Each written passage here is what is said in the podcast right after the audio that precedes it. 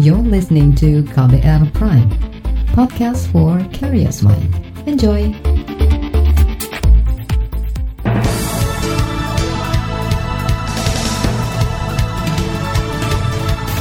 Halo selamat pagi saudara, senang sekali rasanya saya bisa kembali hadir pagi hari ini di Buletin Pagi, edisi Kamis 8 Oktober 2020. Pagi hari ini seperti biasa, tim redaksi KBR telah menyiapkan sejumlah informasi untuk Anda. Di antaranya, meski ada ancaman PHK, buruh tetap demo tolak Omnibus Cipta Kerja, proyek padat karya restorasi terumbu karang di Bali diperkirakan serap 11.000 tenaga kerja, dan petani tambak protes rencana impor garam. Dan saudara, saya Reski Mesanto, inilah Buletin Pagi selengkapnya. Terbaru di Buletin Pagi. Saudara, aksi mogok kerja maupun demonstrasi menolak pengesahan Undang-Undang Omnibus Cipta Kerja mendapat reaksi dari para pengusaha. Para pengusaha mengisyaratkan ancaman pemutusan hubungan kerja atau PHK bagi peserta demonstrasi atau yang mangkir kerja.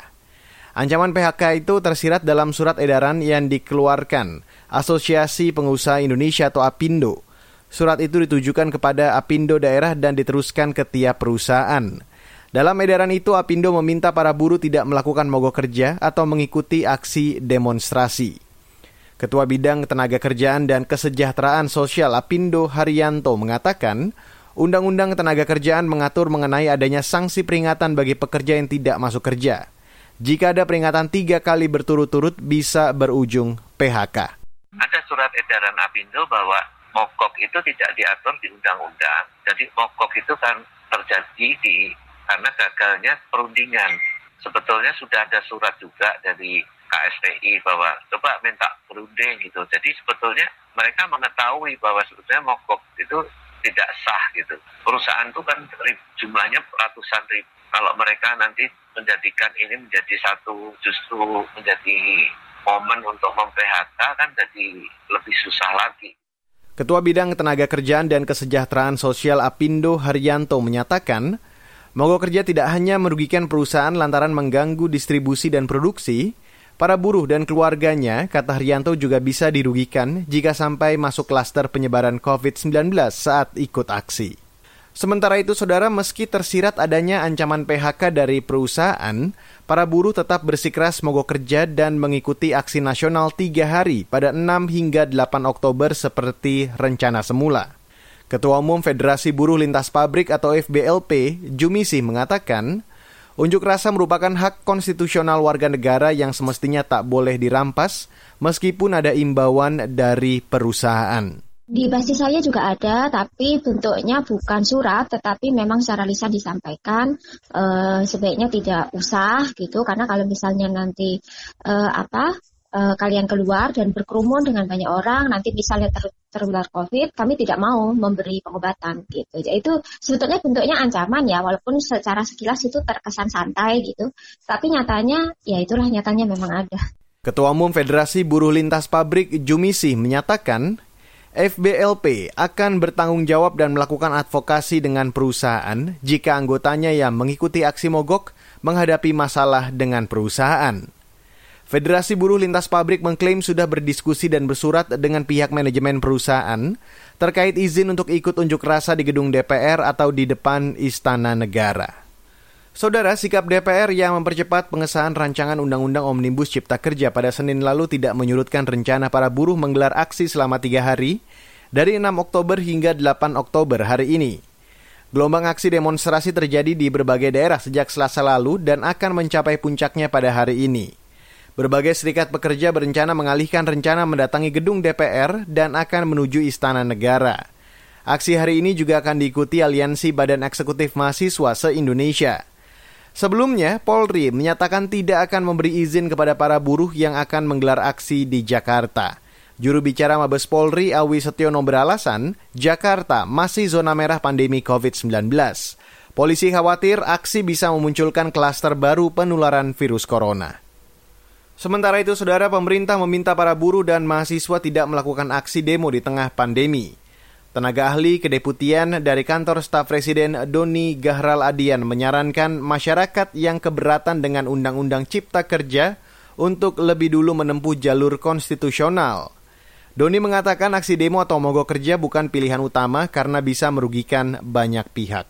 Ya, kerumunan itu bisa menciptakan klaster baru yang tentu saja akan merugikan buruh sendiri. Yang kedua, mogok kerja di saat pandemi ini juga sesuatu yang akan mengakibatkan perekonomian kita semakin memburuk. Kita sekarang sedang berusaha untuk recovery, ya sedang berusaha untuk bangkit. Ya saya kira semua pihak harus mendukung upaya pemerintah dalam mengembalikan perekonomian kita menjadi normal kembali. Ya jadi uh, saya kira ya kita harus bijak. Kalau emang ada keberatan, ya lewat ya, sampaikan lewat jalur konstitusional, demo, ya itu kemudian yang menjadi satu alternatif terakhir. Tenaga ahli Kedeputian KSP Doni Gahraladian mengklaim pembahasan Omnibus Cipta Kerja sudah dilakukan secara matang dalam jangka panjang. Doni mengatakan pemerintah sudah berusaha memuaskan semua kepentingan dan jika masih ada yang tidak puas bisa melakukan mekanisme hukum seperti uji materi ke Mahkamah Konstitusi. Sementara itu pengamat perburuhan dari Universitas Trisakti Jakarta Andari Yuriko Sari mengatakan Mogok kerja atau ikut aksi merupakan hak normatif buruh. Meski begitu, Andari mengatakan ancaman PHK yang tersirat dalam surat edaran dari Apindo juga memiliki dasar hukum. Andari mengatakan mayoritas penelitian menyebut mogok kerja nasional tidak termasuk dalam hak normatif pekerja yang diatur dalam Undang-Undang Ketenagakerjaan mogok kerja adalah hak normatif dari pekerja, saya tahu. Namun mogok kerja yang merupakan hak normatif itu menurut pasal 137 sampai 142 Undang-Undang 13 2003 adalah mogok kerja yang tertib, sah dan damai dilakukan dalam lingkungan perusahaan. Ketika buruh melakukan mogok kerja nasional, maka dia tidak lagi berhadapan dengan Undang-Undang 13 2003, tapi berhadapan dengan Undang-Undang kebebasan menyatakan pendapat sehingga wajar kalau kemudian buruh dihadapkan pada aparat penegak hukum. Pengamat perburuhan dari Universitas Trisakti Jakarta Andari Yuriko Sari menyebut, mogok kerja nasional dalam rangka menolak pengesahan Undang-Undang Cipta Kerja tidak termasuk dalam hak pekerja seperti yang diatur dalam Undang-Undang Ketenagakerjaan. Andari juga bisa memahami kekhawatiran pengusaha jika para pekerjanya tertular COVID-19 saat berunjuk rasa. Saudara, pemerintah menargetkan bisa melepaskan 9.000 pekerja anak dari sejumlah perusahaan di Indonesia. Informasi selengkapnya akan kami hadirkan usai jeda. Tetaplah bersama kami di Buletin Pagi KBR.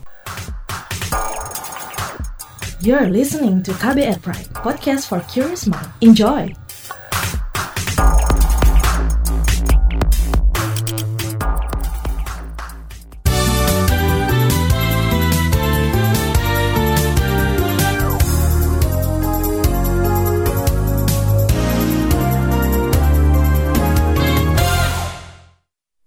Kementerian Bidang Kemaritiman dan Investasi bakal segera menggelar program padat karya restorasi terumbu karang di Bali. Menko Kemaritiman dan Investasi Luhut Panjaitan mengatakan, program ini membutuhkan sekitar 11.000 tenaga kerja. Program ini masuk dalam kegiatan pemulihan ekonomi nasional yang terdampak pandemi COVID-19. Luhut mengatakan, melalui program padat karya ini diharapkan bisa menyerap dan melibatkan banyak pekerja lokal yang memiliki kompetensi. Kegiatan PEN ini merupakan kegiatan restorasi terumbu karang yang terluas terbesar yang pernah dilakukan di Indonesia. Dan ini akan berlanjut. Dan saya sudah laporkan ke Presiden, tahun depan kalau bisa kita melakukan mungkin beberapa ratus hektar untuk terumbu uh, replanting terumbu karang ini. Program ini yang sekarang uh, kita lakukan menyerap lebih kurang lebih dari 11.000 tenaga kerja di berbagai level dan sekaligus menunjukkan keseriusan pemerintah dalam memperbaiki ekosistem laut melalui restorasi terumbu karang. Menko Kemaritiman dan Investasi Luhut Panjaitan menjelaskan program restorasi terumbu karang di Pulau Bali akan dilaksanakan di perairan seluas 50 hektar. Menurutnya, tenaga kerja yang akan dilibatkan terdiri dari penyelam, seniman patung, penjual makanan atau catering, pekerja bengkelas, akademisi, penyedia layanan transportasi, karang taruna, pecalang, hingga pemangku adat. Saudara, Kementerian Lingkungan Hidup mengklaim pasal-pasal dalam Undang-Undang Cipta Kerja mengenai lingkungan hidup dan kehutanan sudah cukup berpihak kepada masyarakat. Menteri Lingkungan Hidup Siti Nurbaya mencontohkan pasal yang berkaitan dengan perhutanan sosial. Yang kedua, eh, di dalam undang-undang ini perizinan berusaha bukan hanya ditekankan untuk swasta, tetapi juga diangkat di situ perizinan untuk perhutanan sosial. Jadi untuk pertama kalinya perhutanan sosial masuk di dalam undang-undang. Jadi ini hal yang sangat positif. Menteri Lingkungan Hidup dan Kehutanan Siti Nurbaya menambahkan, hutan sosial akan menjadi salah satu alternatif penyelesaian sengketa pelanggaran maupun pencurian di hutan. Ia juga menjamin tidak akan ada lagi kriminalisasi terhadap masyarakat di kawasan hutan atau masyarakat adat. Saudara, pemerintah menargetkan tahun ini bisa membebaskan sekitar 9.000 pekerja usia anak yang saat ini masih dipekerjakan di sejumlah perusahaan. Menteri Ketenagakerjaan Ida Fauziah mengatakan, Upaya pelepasan ribuan pekerja anak itu dalam rangka memenuhi program pengurangan pekerja anak yang sudah dicanangkan sejak 2002. Pada tahun 2008 sampai tahun 2019, Kementerian Ketenagakerjaan telah melaksanakan program pengurangan pekerja anak dalam rangka mendukung program Keluarga Harapan yang telah berhasil menarik pekerja anak dari tempat kerja sebanyak 134 ribu 456 anak. Untuk tahun ini Kementerian Ketenagakerjaan akan menarik sebanyak 9.000 pekerja anak dari tempat kerja yang bekerja sama dengan 23 LSM pemerhati pekerja anak. Menteri Ketenagakerjaan Ida Fauziah menambahkan, rencana aksi nasional pengurangan bentuk pekerja terburuk anak merupakan bentuk keseriusan pemerintah menjalankan ratifikasi konvensi ILO tentang usia pekerja anak dan penghapusan bentuk pekerjaan buruk bagi anak. Berdasarkan data Badan Pusat Statistik, jumlah pekerja anak di Indonesia saat ini mencapai lebih dari 1,6 juta anak. Kita beralih ke informasi selanjutnya. Presiden Joko Widodo menyerahkan tujuh orang nama calon anggota Komisi Yudisial ke DPR. Menteri Sekretaris Negara Pratikno mengatakan, tujuh orang itu diseleksi dari sejumlah nama melalui panitia seleksi. Para calon itu terdiri dari unsur bekas hakim, praktisi hukum, akademisi, dan masyarakat. Menindaklanjuti hal tersebut, Bapak Presiden dengan surat nomor R41 Pres 10 2020 tertanggal 5 Oktober 2020 telah menyampaikan tujuh nama calon anggota KY untuk masa jabatan 2020-2025 kepada DPR. Uh, surprise ini kami cek sudah diterima oleh Sekjen DPR pada tanggal 6 Oktober yang lalu. Itu tadi Menteri Sekretaris Negara Pratikno. Di antara para calon antara lain praktisi hukum Sukma Violeta dan akademisi Amzulian Rifai. Tujuh nama itu diajukan ke DPR untuk diseleksi guna menggantikan anggota Komisi Yudisial saat ini yang akan berakhir masa jabatannya 20 Desember mendatang. Saudara, Satuan Tugas Pemulihan Ekonomi Nasional menyatakan penyaluran dana untuk pemulihan ekonomi nasional akan ditingkatkan pada kuartal keempat tahun ini. Ketua Satgas PN Budi Gunadi Sadikin mengatakan, hal tersebut dikarenakan adanya perluasan bantuan sosial. Ia menjelaskan penyaluran dana PN di kuartal 3 telah mencapai 150 triliun rupiah tantangannya di kuartal keempat lebih besar lagi. Pasti ekspektasinya lebih besar lagi dari masyarakat bagaimana kita bisa menyalurkan lebih banyak lagi. Nah, ada beberapa program yang memang sudah kami amati akan terus bisa menyalurkan dalam jumlah besar. Mengenai banpres usaha mikro juga ada yang nanti akan diperluas dari 9 juta ke 12 juta penerima. Kemudian juga ada bantuan subsidi gaji yang nanti juga sudah disetujui oleh Bapak Presiden untuk diperluas ke guru-guru honorer. Bantuan sosial tetap akan jalan. Ketua Satgas Pemulihan Ekonomi Nasional Budi Gunadi Sadikin menyebut, bantuan sosial yang masih akan diperpanjang hingga kuartal 4 adalah program Keluarga Harapan atau PKH, Bansos Sembako, dan Kartu Prakerja. Selain itu, bansos lain dalam bidang UMKM juga akan dilakukan agar penyerapan maksimal. Sekarang kita update informasi seputar COVID-19. Saudara, jumlah kasus positif kembali bertambah 4.500 lebih kasus kemarin. Tambahan itu menambah angka kumulatif konfirmasi positif COVID-19 di Indonesia menjadi sebanyak 315 ribu lebih kasus. Dari data yang diterima KBR dari Badan Nasional Penanggulangan Bencana atau BNPB, tidak ada perubahan dalam posisi tiga teratas provinsi terbanyak penambahan kasus harian dalam tiga hari terakhir. Provinsi DKI Jakarta masih menjadi provinsi penyumbang kasus harian tertinggi dengan 1.200-an kasus baru. Disusul Jawa Barat 750-an kasus dan Jawa Tengah 380-an kasus baru konfirmasi positif COVID-19. Pemerintah juga menyatakan ada penambahan 98 pasien yang meninggal akibat COVID-19 dan 3.800 lebih pasien sembuh. Kita beralih ke berita mancanegara, Saudara Perdana Menteri Malaysia Muhyiddin Yassin dinyatakan negatif dari COVID-19. Menurut kantor Perdana Menteri Malaysia, Muhyiddin sebelumnya menjalani tes COVID-19. Muhyiddin sebelumnya memimpin rapat kabinet yang dihadiri Menteri Agama Zulkifli Muhammad Al-Bakri. Belakangan, Zulkifli terkonfirmasi positif COVID-19. Melansir Reuters, Perdana Menteri Muhyiddin dan 13 orang menteri serta deputi menteri mulai menjalani karantina diri sejak Senin lalu. Malaysia sedang menghadapi kenaikan jumlah kasus COVID-19 dalam empat hari terakhir. Dan saat ini jumlah terkonfirmasi positif COVID-19 di Malaysia mencapai 13.500-an kasus dengan 141 orang meninggal. Kita beralih ke berita olahraga saudara pelatih tim nasional Indonesia U19 Sintayong memprediksi skuad merah putih akan menghadapi lawan yang kuat dalam uji tanding selama Oktober 2020. Saat ini, Timnas Indonesia U19 telah menghadapi tujuh kesebelasan berbeda sepanjang pemusatan latihan di Kroasia pada September 2020. Memasuki bulan kedua di negara Balkan tersebut, Witan Sulaiman dan kawan-kawan sudah dijadwalkan bertemu tiga lawan berbeda dalam enam laga uji coba. Sintayong menilai lawan memiliki kekuatan yang akan memberi manfaat buat kemajuan anak asuhnya. Dan hari ini tim nasional Indonesia U19 akan bertemu kesebelasan NK Dugo Polsh. Selanjutnya skuad Garuda Muda akan berhadapan dengan Makedonia Utara pada minggu mendatang dan Rabu pekan depan. Saudara, laporan khas KBR Saga tentang nasib petani tembakau di Pulau Lombok akan jadi sajian berikutnya. Tetaplah bersama kami di Buletin Pagi KBR. You're listening to KBR Pride, podcast for curious mind. Enjoy!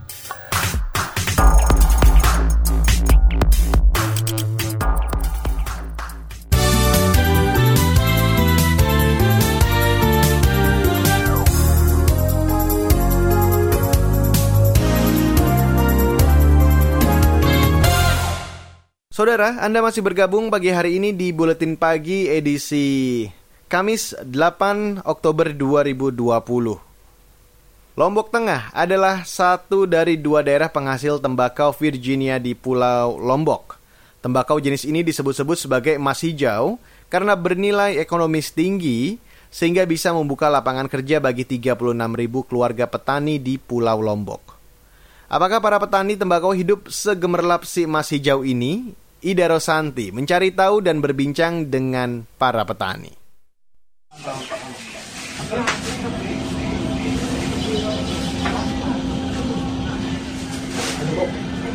Warga Desa Buleka, Kecamatan Praya Timur, Kabupaten Lombok Tengah terlihat sibuk. Ada yang memetik, mengangkut, menggelantang sampai mengopen tembakau.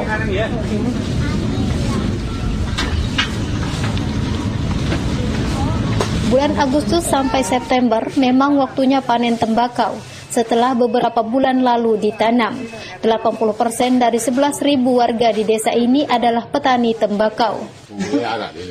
Salah satunya ia, sudah nyaris tiga dekade ia mulai menanam tembakau di lahan miliknya seluas satu hektar. Minimal dia kalau satu hektar itu sekitar 25. 25 juta nah, yang dihabiskan? Yang dihabiskan. Bagi ia, menanam tembakau memakan banyak energi selama masa pertumbuhan enam bulan. Mulai dari membeli bibit, memberi pupuk, merawat, hingga mengeluarkan uang untuk upah buruh. Sementara nilai jualnya tidak tinggi. Tidak pernah kita dapat harga tinggi. Apalagi tahun 2010 itu pun, aduh, anjlok sekali dia punya harga sampai saat ini. Seperti kemarin aja 2 juta setengah paling tinggi, kadang-kadang ke 7 juta pertimbang? Ya seperti kemarin aja kita beli di sini tahun eh, pertama. Ada yang 600 ada yang satu juta. Pemetaan kedua ada yang satu setengah sampai 2 juta paling tinggi. Entok sudah sampai situ harganya. Ia termasuk petani swadaya yang tak bermitra dengan perusahaan rokok Akibatnya negosiasi penjualan tembakau kerap tak lancar. Misalnya, perusahaan bisa mengurangi pembelian jika stok tembakau di gudang sudah penuh atau menentukan harga sesuka hati. Kita akan jual di, di tempat sini kan, ngepul yang beli. Kalau kita bawa ke gudang, kalau tidak masuk PT, bukan gridnya tembakau, gridnya orang. Grid. Caranya kalau di gudang itu. Jadi dihargakan lebih rendah? Ah, kalau kita yang ngantar ke gudang. Orang swadaya masuk ke gudang itu lebih sulit lagi. Ya acak-acak kalau di sana kalau tidak masuk mitra. Kalau swadaya barangnya di lapangan harganya kadang-kadang 2 juta, kalau kita bawa ke gudang kurang. Kadang-kadang satu juta setengah, ya juta tujuh ratus lima puluh, ya ambil lebih rendah. Tahun 2010 lalu, ia rugi sebesar 250 juta rupiah karena harga tembakau open anjlok. Ia lantas banting setir pergi ke Malaysia jadi TKI demi membayar hutang. Rugi sampai satak seket juta waktu sana kan. Hutang deh, sampai gua bangkat ke apa juga kok. Baling kalau jual.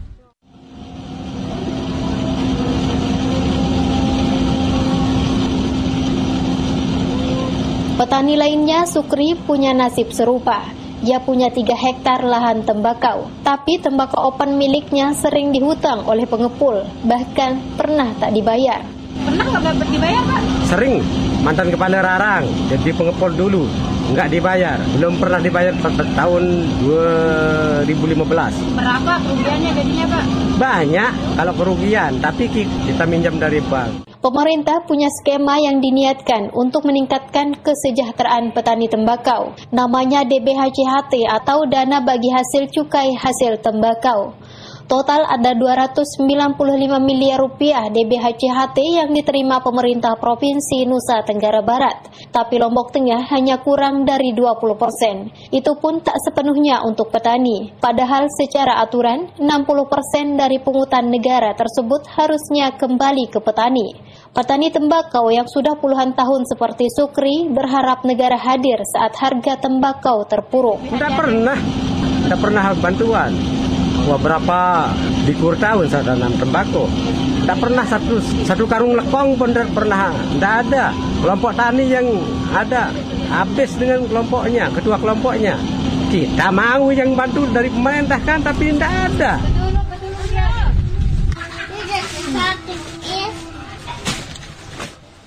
Bagaimana nasib petani tembakau lain yang bermitra dengan perusahaan rokok? Apakah lebih sejahtera dibandingkan dengan petani tembakau swadaya di Lombok Tengah? Simak ceritanya besok hanya di Saga KBR. Saya Ida Rosanti.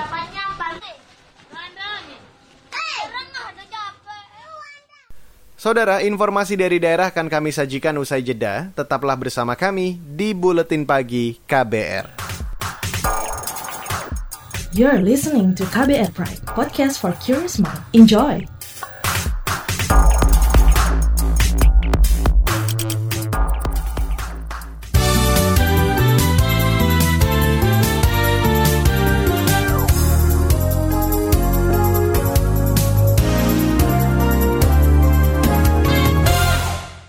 Kita ke Kalimantan Timur, pemerintah kota Balikpapan mengklaim bakal dirugikan dengan keberadaan Undang-Undang Omnibus Cipta Kerja. Wali Kota Balikpapan yang juga Wakil Ketua Asosiasi Pemerintah Kota Seluruh Indonesia atau APEXI, Rizal Effendi mengatakan, kerugian terjadi karena kewenangan perizinan yang tadinya berada di daerah kini diambil pemerintah pusat. Kita sempat membuat masukan juga melalui APEXI, Asosiasi Pemerintah Kota, bersama Asosiasi Pemerintah Kabupaten. Banyak hal juga yang kita cermati dari Undang-Undang Cipta Kerja ini karena ada bagian-bagian juga yang mengurangi kewenangan daerah. Beberapa perizinan itu kan ditarik ke pusat sehingga ada kesan kembali seperti sentralistik lagi begitu. Nah itu yang kita keberatan waktu itu kita sampaikan dari suara apeksi. Meski dianggap merugikan, Wali Kota Balikpapan Rizal Effendi menghormati keputusan DPR yang telah mengesahkan Undang-Undang Cipta Kerja Senin kemarin. Beralih ke Jawa Tengah, saudara, keputusan pemerintah menambah produksi garam dengan membuka keran impor garam industri menuai protes petani lokal. Salah seorang petani garam di Jepara, Lafik, khawatir garam impor bakal bocor ke pasar domestik seperti sebelumnya. Hal itu bakal makin memukul petani lokal yang selama dua tahun terakhir tak pernah menikmati harga layak. Dan saat ini harga per kilogram garam hanya Rp250.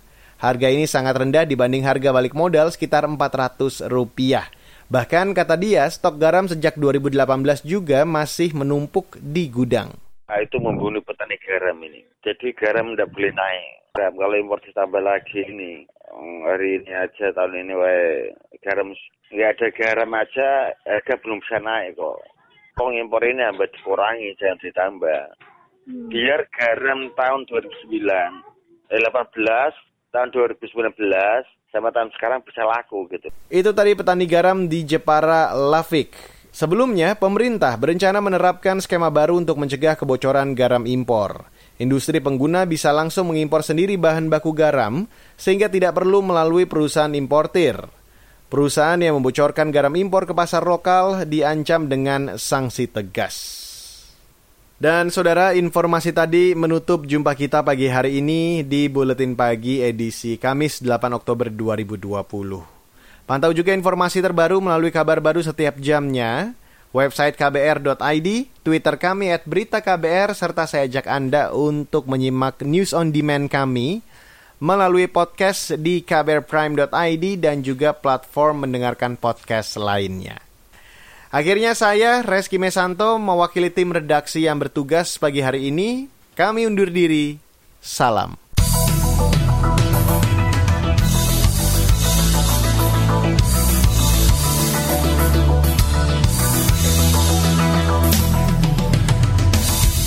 KBR Prime, cara asik mendengar berita.